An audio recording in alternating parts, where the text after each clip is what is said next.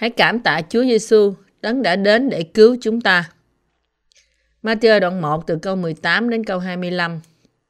Và sự giáng sanh của Đức Chúa Giêsu Christ đã xảy ra như vậy. Khi Mary, mẹ Ngài, đã hứa gả cho Joseph, song chưa ăn ở cùng nhau, thì người đã chịu thai bởi Đức Thánh Linh. Joseph chồng người là người có nghĩa, chẳng muốn cho người mang xấu, bèn toan đem để nhẹm. Xong, đang ngẫm nghĩ về việc ấy, thì thiên sứ của Chúa hiện đến cùng Joseph trong giấc chim bao mà phán rằng, Hỡi Joseph, con cháu David, ngươi chớ ngại lấy Mary làm vợ, vì con mà người chịu thai đó là bởi Đức Thánh Linh. Người sẽ sanh một trai, người khai đặt tên là Giêsu, vì chính con trai ấy sẽ cứu dân mình ra khỏi tội. Mọi việc đã xảy ra như vậy, để cho ứng nghiệm lời Chúa đã dùng đấng tiên tri mà phán rằng, Này, một gái đồng trinh sẽ chịu thai và sanh một con trai, rồi người ta sẽ đặt tên con trai đó là Emmanuel, nghĩa là Đức Chúa Trời ở cùng chúng ta. Khi Joseph thức dậy rồi, thì làm y như lời thiên sứ của Chúa đã dặn, mà đem vợ về với mình, xong không hề ăn ở với cho đến khi người sanh một trai, thì đặt tên là Giêsu. Chúng ta đón mừng Giáng sinh. Có vẻ như đó sẽ là một đêm yên lặng thánh trong năm. Thành phố trở nên yên lặng và tĩnh mịch. Thật khó mà thấy được đèn Giáng sinh hay những trang hoàng trên đường phố khi chúng ta đang đối diện với một nền kinh tế xuống dốc. Đây chính là một sự phản ảnh của nền kinh tế xấu trong những ngày này. Điều này nhắc nhở chúng ta phải gìn giữ đức tin của chúng ta như thế nào khi chúng ta đón một mùa Giáng sinh nữa trong năm nay. Chúng ta hãy đọc sách Matthew trong Tân Ước.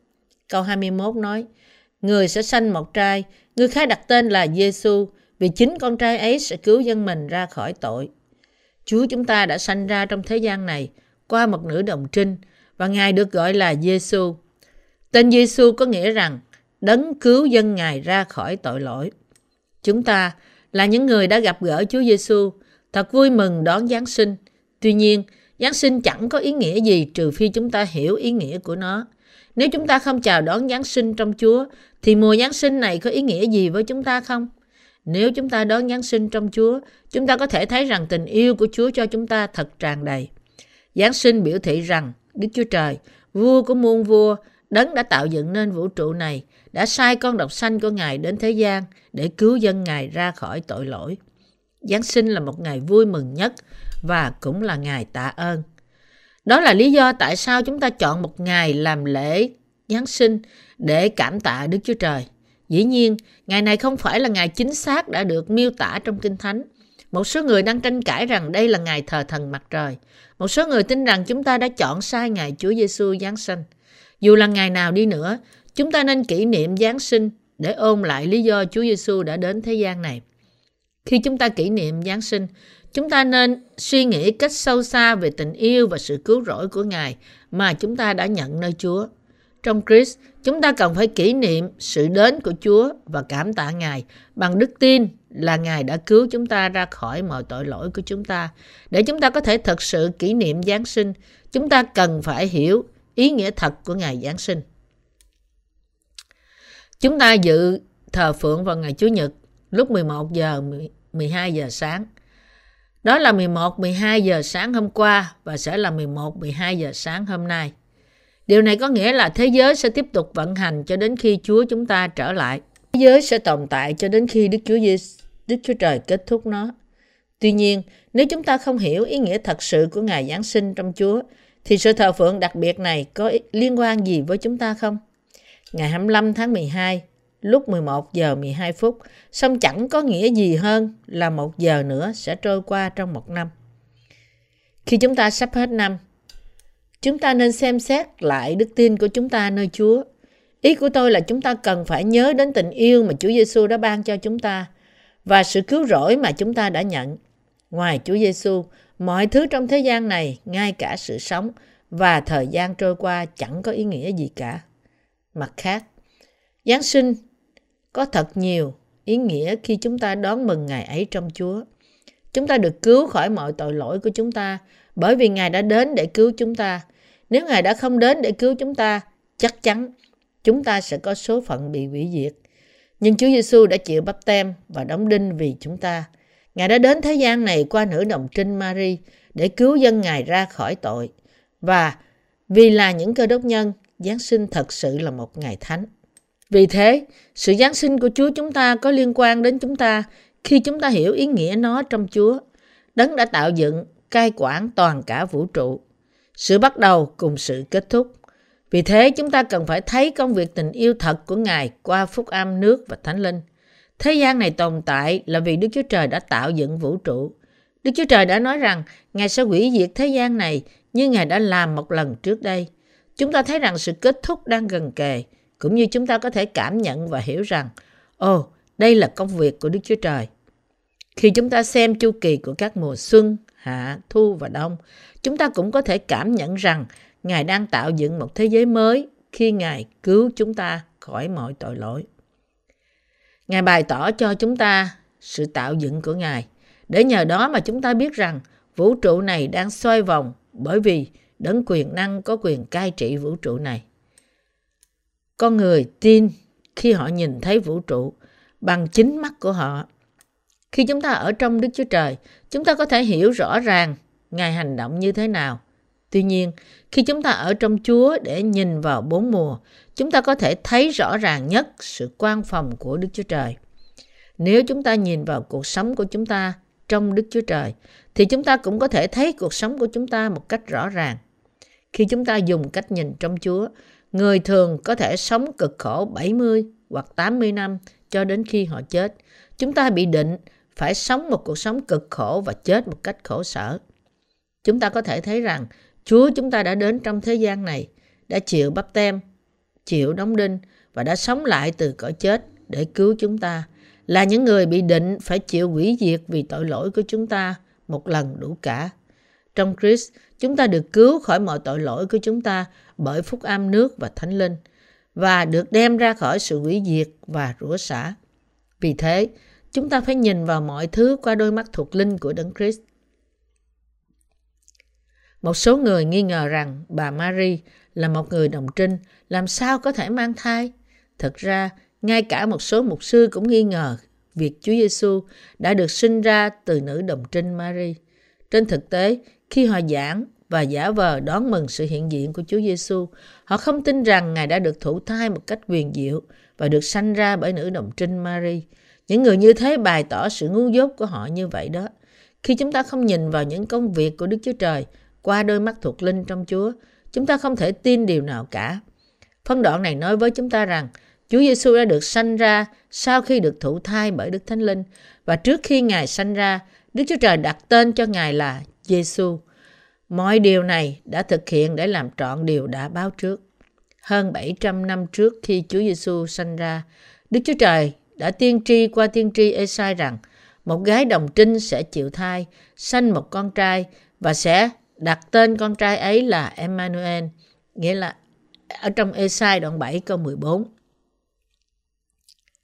Đây là lời tiên báo rằng Đức Chúa Trời sẽ đến trong thế gian này với hình hài của một con người để cứu nhân loại. Khi chúng ta nhìn vào điều này ở trong Chúa, chúng ta có thể thấy rằng đây là công việc của Đức Chúa Trời thực hiện để giải cứu nhân loại khỏi tội lỗi. Chúng ta có thể thấy và tin rằng Đức Chúa Trời đã tạo dựng con người và Ngài đã cứu chúng ta khỏi tội lỗi. Tuy nhiên, đây là điều khó tin nếu chúng ta chỉ dùng con mắt loài người để nhìn và dùng lý trí của con người để cố hiểu. Kết quả là một số người nói rằng không chỉ Đức Chúa Trời vui thích với việc tạo dựng con người, nhưng đồng thời cũng đau khổ bởi việc con người ăn trái cây biết điều thiện và điều ác. Đôi khi một số người nói rằng Đức Chúa Trời vui thích với việc tạo dựng con người, nhưng Ngài cũng nghĩ rằng thật là buồn cười khi nhìn con người đau khổ bởi việc ăn trái cây biết điều thiện và điều ác. Nhưng hỡi anh em cơ đốc, việc trái đất và mọi tinh túy xoay chung quanh nó trong một quỹ đạo nhất định, việc có giải ngân hà, việc trái đất này có những điều kiện hoàn mỹ cho sự sống của chúng ta. Việc có ngày và đêm, mọi công việc quyền bí và những điều kỳ lạ trong cuộc sống với sự chính xác mà khoa học hiện đại không thể nào giải thích. Nói với chúng ta rằng có một Đức Chúa Trời tốt lành. Khi Chúa đến thế gian, Ngài đã được thọ thai bởi Đức Thánh Linh, được sanh ra và là Emmanuel để làm trọn lời giao ước của Ngài. Nói cách khác, Ngài đã đặt để sự quan phòng cứu rỗi của Ngài trước khi sáng tạo vũ trụ và Ngài đã hứa điều đó với con người và đã làm trọn như vậy. Chỉ việc Ngài đến thế gian qua một nửa đồng trinh không thôi cũng đã là một ơn phước cho chúng ta và chúng ta cảm tạ Đức Chúa Trời vì điều đó. Khi chúng ta đặt lòng tin của chúng ta trong Chúa Giêsu, chúng ta không nên có một thái độ nghi ngờ nào cả. Khi chúng ta nghi ngờ, mọi thứ sẽ có vẻ đáng ngờ. Đó là bởi vì khi chúng ta bị đuôi mù bởi tội lỗi của chúng ta và chúng ta trở nên nghi ngờ, đồng thời đức tin của chúng ta không được trọn vẹn, thì chúng ta không thể nhìn thấy những công việc tốt đẹp, tuyệt đối của Đức Chúa Trời với phạm vi đầy đủ. Nhưng khi chúng ta hoàn toàn tin cậy Đức Chúa Trời, mắt chúng ta được mở ra bởi Đức Thánh Linh và chúng ta có thể tiếp nhận Chúa Giêsu để được cứu khỏi mọi tội lỗi của chúng ta. Chúng ta, những người tin vào sự công chính của Đức Chúa Trời, đã được cứu khỏi mọi tội lỗi bởi tin Đức Chúa Giêsu Christ là vì chúng ta thật sự nhìn vào những công việc của Chúa trong sự công chính của Ngài. Nhưng những người không tin nơi sự công chính của Đức Chúa Trời không thể chào đón Giáng sinh với bất cứ ý nghĩ nào. Chúa Giêsu đã đến thế gian như một Emmanuel để ở với chúng ta. Ngài đã được đầu thai bởi Thánh Linh và được sanh ra như là em bé Giêsu. Ngài đã gánh tội lỗi của tất cả chúng ta bởi chịu bắp tem vào tuổi 30, đã chịu đóng đinh cùng với mọi tội lỗi của thế gian. Ngài đã sống lại từ cõi chết và là Đức Chúa Trời Emmanuel, là đấng sẽ đến lần nữa. Và đó là Chúa của chúng ta. Đấng đã được đầu thai bởi Thánh Linh, được sanh ra như là hài nhi Giêsu, được lớn lên để gánh tội lỗi của chúng ta bằng cách chịu bắp tem và đã cứu chúng ta bởi huyết trên thập tự giá. Đấng hiện đang sống và hành động trong chúng ta qua Đức Thánh Linh và Đức Thánh Linh. Đấng ngự trong trái tim đức tin của chúng ta là trái tim tin nơi sự công chính của Đức Chúa Trời, ban cho chúng ta ân điển cứu rỗi, sự bình an và những ơn phước, đồng thời cũng khiến chúng ta tin rằng Chúa Giêsu đã trở nên cứu Chúa đời đời của chúng ta. Cho dù thế nào đi nữa, thì ngày 25 tháng 12 là một ngày mà chúng ta kỷ niệm sự Giáng sinh của Chúa Giêsu chúng ta, là ngày để chúng ta ca tụng và cảm tạ Đức Chúa Trời. Chúng ta cảm tạ Đức Chúa Trời vì đã cho chúng ta có thể kỷ niệm ngày này. Nếu không có Giáng sinh vào ngày 25 tháng 12 thì trái đất sẽ là một nơi ảm đạm. Khi đó loài người sẽ phải sống trong sự tuyệt vọng nếu không có Chúa Giêsu. Sẽ không có sự vui mừng. Con người nhận được một hy vọng mới bởi vì cứu Chúa của loài người, cứu Chúa của những tội nhân, cứu Chúa của những người đang đi đến sự hủy diệt đã đến thế gian này. Dù con người có khổ sở thế nào đi nữa ở trong quá khứ, nhưng trong Chúa Giêsu chúng ta có hy vọng ở tương lai. Chúng ta có thể có hy vọng gì trong thế gian này nếu Chúa Giêsu đã không đến? Những người được gọi là hiền nhân và thánh nhân trong thế gian này như Socrates, Sakahimanu hay là Confucius đã làm gì cho chúng ta? Họ đã chẳng làm gì cho chúng ta hơn là những bài học đạo đức luân lý. Ai trong thế giới này lại không muốn đưa đến một cuộc sống tốt, nhưng họ không thể đem đến cho chúng ta sự cứu khỏi tội lỗi, khỏi sự đoán xét và sự hủy diệt. Chúa Giêsu là đấng duy nhất đã cứu bạn và tôi khỏi mọi tội lỗi của chúng ta. Ngài đã đến thế gian này để tẩy sạch mọi tội lỗi của chúng ta bởi bắp tem và sự đóng đinh của Ngài. Chỉ có những người tin nơi phúc âm nước và thánh linh là sự công chính của Đức Chúa Trời mới có thể được cứu khỏi tội lỗi của họ. Ai không tin nơi sự công chính của Đức Chúa Trời không thể được tái sinh. Từ cái nhìn đó, chúng ta nhận được sự tha tội thật sự bởi tin rằng Chúa là vua các vua và bởi đức tin chúng ta tin rằng Ngài đã đến thế gian này, đã chịu bắp tem, chịu chết trên thập tự giá, đã phục sinh từ cõi chết và đã trở thành cứu Chúa của chúng ta. Chúng ta có cuộc đời mới và trở nên dân sự của Đức Chúa Trời, là những người có thể bước vào thiên đàng vì Chúa đã đến thế gian này để cứu chúng ta. Chính lịch sử của con người dẫn chúng ta đến sự tự hủy khi chúng ta cắn nuốt nhau. Cho đến nay, chúng ta chỉ có một lịch sử cắn nuốt, cấu xé và giết hại lẫn nhau. Tội giết nhau đã được chuyển sang Chúa chúng ta tại sông giô đanh khi người đàn ông vĩ đại nhất của lịch sử loài người làm bắp tem cho Ngài. Và chúng ta lập tức được cứu khỏi mọi tội lỗi của chúng ta khi Ngài hy sinh chịu đóng đinh. Vì tội lỗi của chúng ta, chúng ta phải lập tức tin lẽ thật này. Đây là cách mà Chúa Giêsu ban cho chúng ta hy vọng về sự cứu rỗi. Chúng ta không nên từ bỏ đức tin của chúng ta, là đức tin tin cậy Đức Chúa Giêsu Christ ra khỏi sự sống của chúng ta hay ra khỏi lịch sử của toàn thể nhân loại. sẽ không có lịch sử của con người nếu không có Đức Chúa Giêsu Christ, sẽ không có những gia đình quý báu nếu không có Chúa Giêsu trong thế gian này, sẽ không có đức tin thật hay sự cứu rỗi thật nếu không có Chúa Giêsu. Bạn có thể nói rằng ông nói thế bởi vì ông là một người giảng đạo. Tuy nhiên, không phải như vậy. Tôi muốn đưa ra cho bạn một thí dụ. Tôi mới vừa nói rằng sẽ không có lịch sử loài người nếu không có Chúa Giêsu. Chúng ta hãy nghiên cứu xem điều này đúng hay sai. Trong quá khứ, Anh quốc đã chinh phục nhiều đất nước và vì lý do đó mà có câu mặt trời không bao giờ lặn trên đế quốc Anh. Không có giờ phút nào trong ngày ở Anh quốc mà mặt trời lặn. Khi mặt trời lặn, khi mặt trời lặn ở một nước thuộc địa của nước Anh, thì mặt trời sẽ mọc ở một nước khác thuộc về Anh quốc. Vì thế, mặt trời không bao giờ lặn ở đế quốc Anh. Anh quốc đã từng là một nước hùng mạnh như thế trên thế giới và họ đã chinh phục thế giới bằng quyền lực. Vào thời đó, có rất nhiều người theo thanh giáo, chủ nghĩa đạo đức ở Anh quốc. Những người này tin Chúa Giêsu là cứu Chúa của họ, đã chạy trốn khỏi Anh quốc và đi sang Mỹ. Họ không thể sống trong một đất nước bắt bớ họ vì đức tin của họ. Khi những người này rời khỏi Anh quốc, tiếng tâm về một mặt trời không bao giờ lặn trên nước Anh cũng dần dần mất đi. Sự thịnh vượng và quyền lực của họ mà họ có trong thế giới bị mất và tiếng tâm mà họ còn lại ngày hôm nay là đất nước của những người quý phái. Những người thanh giáo đã sang nước Mỹ rao truyền phúc âm của họ cho toàn cả thế giới.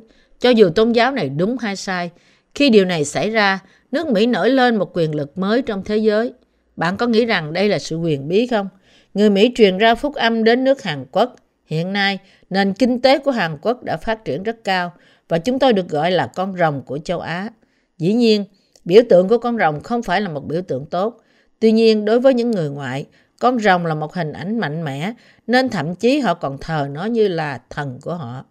Đây là lý do tại sao sự phát triển kinh tế của hành Hàn Quốc được ví như là con rồng của châu Á hay con hổ của Á Châu. Khi chúng ta nhìn vào lịch sử của thế giới, chúng ta có thể thấy rằng những đất nước phụng sự Chúa Giêsu và quyền truyền rao phúc âm hình như có nền kinh tế phục hưng. Khi một đất nước trôi dạt khỏi Chúa Giêsu và bắt bớ những người tín đồ, thì nền kinh tế của họ cũng xuống dốc. Sự thịnh vượng của một đất nước hầu hết phụ thuộc vào sự rao giảng phúc âm của đất nước đó. Như chúng ta thấy, Chúa Giêsu là trung tâm của lịch sử thế giới. Chúa Giêsu là cứu Chúa phước hạnh nhất của lịch sử nhân loại. Thế giới này không thể được phước nếu không có Chúa Giêsu. Chúa Giêsu vẫn sống và cai trị trên toàn vũ trụ, cũng như cuộc sống của bạn và tôi. Ngài ban cho chúng ta sự bình an trong lòng. Chúng ta phải tìm kiếm Ngài, thờ phượng Ngài và cảm tạ Ngài vì những ơn phước dư dật của Ngài. Khi chúng ta sống trong thế gian này, chúng ta phải nhìn vào mọi thứ trong Chúa và sống với đức tin trong Chúa. Trong Chúa, tôi nói, trong thế gian, chúng ta cần phải nhìn vào những sự kiện, lịch sử loài người và ngay cả những tình trạng thay đổi kinh tế qua ống kính của đức tin. Chúng ta có thể thấy mọi thứ một cách chính xác chỉ khi chúng ta nhìn vào mọi việc qua ống kính của Đức Chúa Giêsu Christ. Đây cũng là cách duy nhất để được cứu khỏi tội lỗi của chúng ta. Đức Chúa Giêsu Christ là ai? Ngài là vua của các vua. Chúng ta nên tạ ơn bởi việc Chúa đã đến thế gian này để cứu dân sự của Ngài. Vua của bạn đã đến để cứu bạn ra khỏi tội lỗi. Bạn có cảm tạ Ngài Đấng đã đến với hình hài thấp hèn của con người như bạn không? Một số người có thể nói, có gì đâu mà cảm tạ. Vào một ngày Giáng sinh như thế này, tốt hơn là đi chơi và ăn uống. Nếu có ai đó mời tôi đi uống rượu và trả tiền cho tôi, thì có thể tôi sẽ cảm ơn người đó, chứ ngoài ra có gì đâu mà cảm tạ. Vì người ta nhìn vào sự việc bằng con mắt của con người. Hỡi anh chị em cơ đốc thân mến, niềm vui thật không phải là nơi những vấn đề thông thường, nhưng ngược lại là nơi sự nhận biết rằng Chúa Giêsu đã đến như một vị vua và đã cứu bạn khỏi tội lỗi, nên chúng ta cảm tạ Ngài. Vì vua đã đến và đã cứu chúng ta, và điều đó là điều chúng ta nên cảm tạ. Chúng ta nên cảm tạ vì vua của các vua đã đến để cứu chúng ta, và Ngài đã cứu chúng ta với con mắt của loài người. Chúng ta có thể cảm ơn nếu ai đó cho chúng ta đủ tiền để chúng ta trả hết nợ. Nhưng thật ra, điều mà chúng ta nên cảm tạ là việc vua của các vua đã đến để cứu chúng ta, là những người có số phận nơi hỏa ngục. Hỡi anh chị em thân mến, có thật vậy không? Đúng là như vậy. Chúng ta cảm tạ khi chúng ta thực sự nhìn vào chính mình trong Chúa. Tôi giảng dạy phúc âm bởi vì nhìn vào mọi thứ ở trong Chúa và tin những ơn phước của Chúa cùng với sự cảm tạ. Bởi vì tôi nhìn mọi thứ trong Chúa nên tôi cảm tạ và thỏa lòng mặc dù tôi chẳng có gì cả. Khi tôi nhìn vào một điều gì đó trong Chúa, rằng Chúa đã đến để cứu tôi, thì đó là điều làm cho tôi thỏa lòng. Nếu chúng ta không nhìn vào đó trong Chúa, nhưng nhìn ngoài Chúa bằng con mắt loài người, thì chẳng có điều gì làm cho chúng ta thỏa lòng cả. Chúng ta phải nhìn vào sự cứu rỗi của Chúa đã ban cho chúng ta và cảm tạ về điều đó trong Chúa. Chúng ta phải dùng cách nhìn trong Chúa để nhìn vào mọi thứ. Chúng ta cần phải ảnh hưởng người khác bằng đức tin của chúng ta, xem xét lịch sử bằng đức tin của chúng ta. Chúng ta phải đối diện với mọi thứ bằng đức tin của chúng ta. Chúng ta phải dùng cách nhìn trong Chúa để nhìn người khác. Chúng ta phải nhìn lịch sử trong thế giới trong Chúa và chúng ta phải nhìn mọi thứ trong Chúa. Khi chúng ta đối diện với thế giới bằng đức tin của chúng ta, chúng ta có sự bình an thật và những ơn phước trong lòng của chúng ta. Khi chúng ta làm như thế thì chúng ta sẽ có cuộc sống, sự bình an và những ơn phước thật trong Chúa. Đó là lý do tại sao chúng ta tạ ơn. Mỗi khi chúng ta nhìn trong Chúa, chúng ta có thể trung tín với điều lệnh. Hãy vui mừng trong Chúa luôn luôn, cầu nguyện không thôi và trong mọi sự hãy tạ ơn. Khi chúng ta không nhìn trong Chúa, chúng ta sẽ khóc lóc luôn luôn, khóc lóc không thôi và trong mọi sự hãy khóc lóc. Bạn và tôi phải nhìn mọi thứ trong Chúa. Khi chúng ta đón mừng Giáng sinh, chúng ta cần phải cảm tạ vì vua muôn vua đã đến để cứu bạn và đã cứu bạn. Vì Ngài đã cứu tôi. Và Ngài đã tẩy sạch mọi tội lỗi của nhân loại. Chúng ta cần phải đón mừng Giáng sinh năm nay với đức tin đó và phải tạ ơn. Anh chị em cơ đốc nhân thân mến, chúng ta có nên tạ ơn hay không? Chúng ta hãy tạ ơn. Đây có phải là một câu chuyện cổ tích hay là một sự thật? Đây là sự thật. Kinh Thánh chép, mọi việc đã xảy ra như vậy để cho ứng nghiệm lời Chúa đã dùng đấng tiên tri mà phán rằng Này, một gái đồng trinh sẽ chịu thai và sanh một con trai. Rồi người ta sẽ đặt tên con trai đó là Emmanuel, nghĩa là Đức Chúa Trời ở cùng chúng ta. Matthew đoạn 1 câu 22 câu 23. Trên thế gian này, một người phụ nữ chưa chồng có thể nào mang thai hay không? Vâng, một phụ nữ chưa chồng có thể có con trước khi đám cưới. Nhiều phụ nữ đã có con ngoài giá thú. Điều này được chứng minh khi chúng ta đi thăm một trại mồ côi. Nhiều đứa trẻ đã bị những người mẹ không chồng của chúng bỏ rơi trong trại mồ côi. Những gia đình từ nước ngoài đến để nhận nuôi một số trẻ mồ côi. Dĩ nhiên, có nhiều trường hợp phụ nữ chưa có chồng mà đã có con. Tuy nhiên, điều này khác với việc một nữ đồng trinh sanh ra con vì không thể có việc một phụ nữ chưa biết đàn ông. Không có một nữ đồng trinh nào trên thế gian này là người chưa hề có quan hệ nào với một người nam mà có thể sinh con. Bạn có thể nói, có thể bà ta thụ tinh nhân tạo thì sao? Một người phụ nữ là một người có tử cung. Nói cách khác, người mang tử cung, vì thế cô ta được gọi là đàn bà. Người nữ là người có tử cung để sanh con, nhưng một người nam chắc chắc cần thiết để cho một người nữ sanh ra con của mình. Vì chỉ có người nam mới có tinh trùng để vào tử cung của người nữ. Bà Marie cũng là một người nữ có tử cung, tuy nhiên không có người nam. Marie thụ thai chỉ bởi Đức Thánh Linh. Điều này được tiên báo bởi 700 năm trước khi Chúa Giêsu Giáng sinh. Này, một nữ đồng trinh sẽ chịu thai, sanh một con trai và người ta sẽ gọi người là Emmanuel. Thiên sứ Gabriel hiện ra để thông báo sứ điệp rằng bà Marie sẽ chịu thai Chúa Giêsu. Thiên sứ phán, hỡi người nữ được ơn, Đức Chúa Trời ở cùng ngươi, ngươi sẽ mang thai. Thì Marie bèn hỏi, tôi chẳng hề nhận biết người nam nào, thì làm sao có được sự đó? Thiên sứ đáp, kìa, Elizabeth, bà con ngươi, cũng đã chịu thai một trai trong lúc già nua.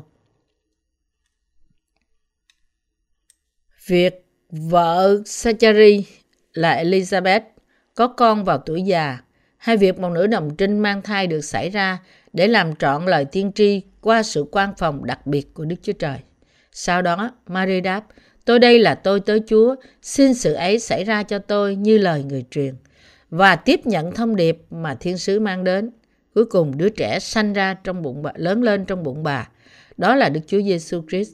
Vì đây không phải là điều giả dối, nhưng là sự thật. Nên chúng ta hãy cảm tạ và những ai tin nơi điều này thì được phước. Chúng ta, những người ở trong Đấng Christ, không thể nào tạ ơn Đức Chúa Trời đủ vì Ngài đã ban cho chúng ta con độc sanh của Ngài. Tuy nhiên, đối với những người không tin nơi lẽ thật này, Giáng sinh chẳng còn gì hơn là một ngày để thêm thu nhập vào trong nhà thờ. Vài trăm nghìn đô la có thể thu nhập vào qua sự dân hiến đặc biệt dưới lý do Giáng sinh. Nhiều người ghi tên của họ như là một người dân hiến, nhưng Đức Chúa Trời không vui lòng vì những việc đó. Chúng ta nên tạ ơn rằng sự thờ phượng của chúng ta không phải là một cuộc nhóm họp viện cớ, nhưng là một sự thờ phượng thật để kỷ niệm sự Giáng sinh của Chúa Giêsu và để cảm tạ Đức Chúa Trời. Chúng ta cảm tạ Chúa vì đã đến để cứu chúng ta khỏi sự hủy diệt và khỏi tội lỗi, đồng thời cứu chúng ta khỏi mọi tội lỗi của chúng ta. Trong những ngày trong năm mà chúng ta đã trải qua, Giáng sinh là ngày mà chúng ta kỷ niệm để nhận được những phước hạnh lớn nhất trong phúc âm nước và thánh linh. Chúng ta nên tạ ơn bởi thật sự tin phúc âm nước và thánh linh với tấm lòng của chúng ta và tin sự cứu rỗi trong Chúa. Chúng ta cũng nên tin và phán đoán mọi thứ trong đức tin và với cái nhìn trong Chúa trong năm mới. Bạn có cảm tạ Đức Chúa Trời không? Chúa chúng ta đã ban cho chúng ta những ơn phước nhiệm màu.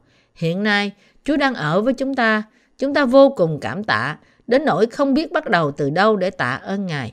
Chúng ta dâng sự vinh hiển lên cho Đức Chúa Trời của chúng ta.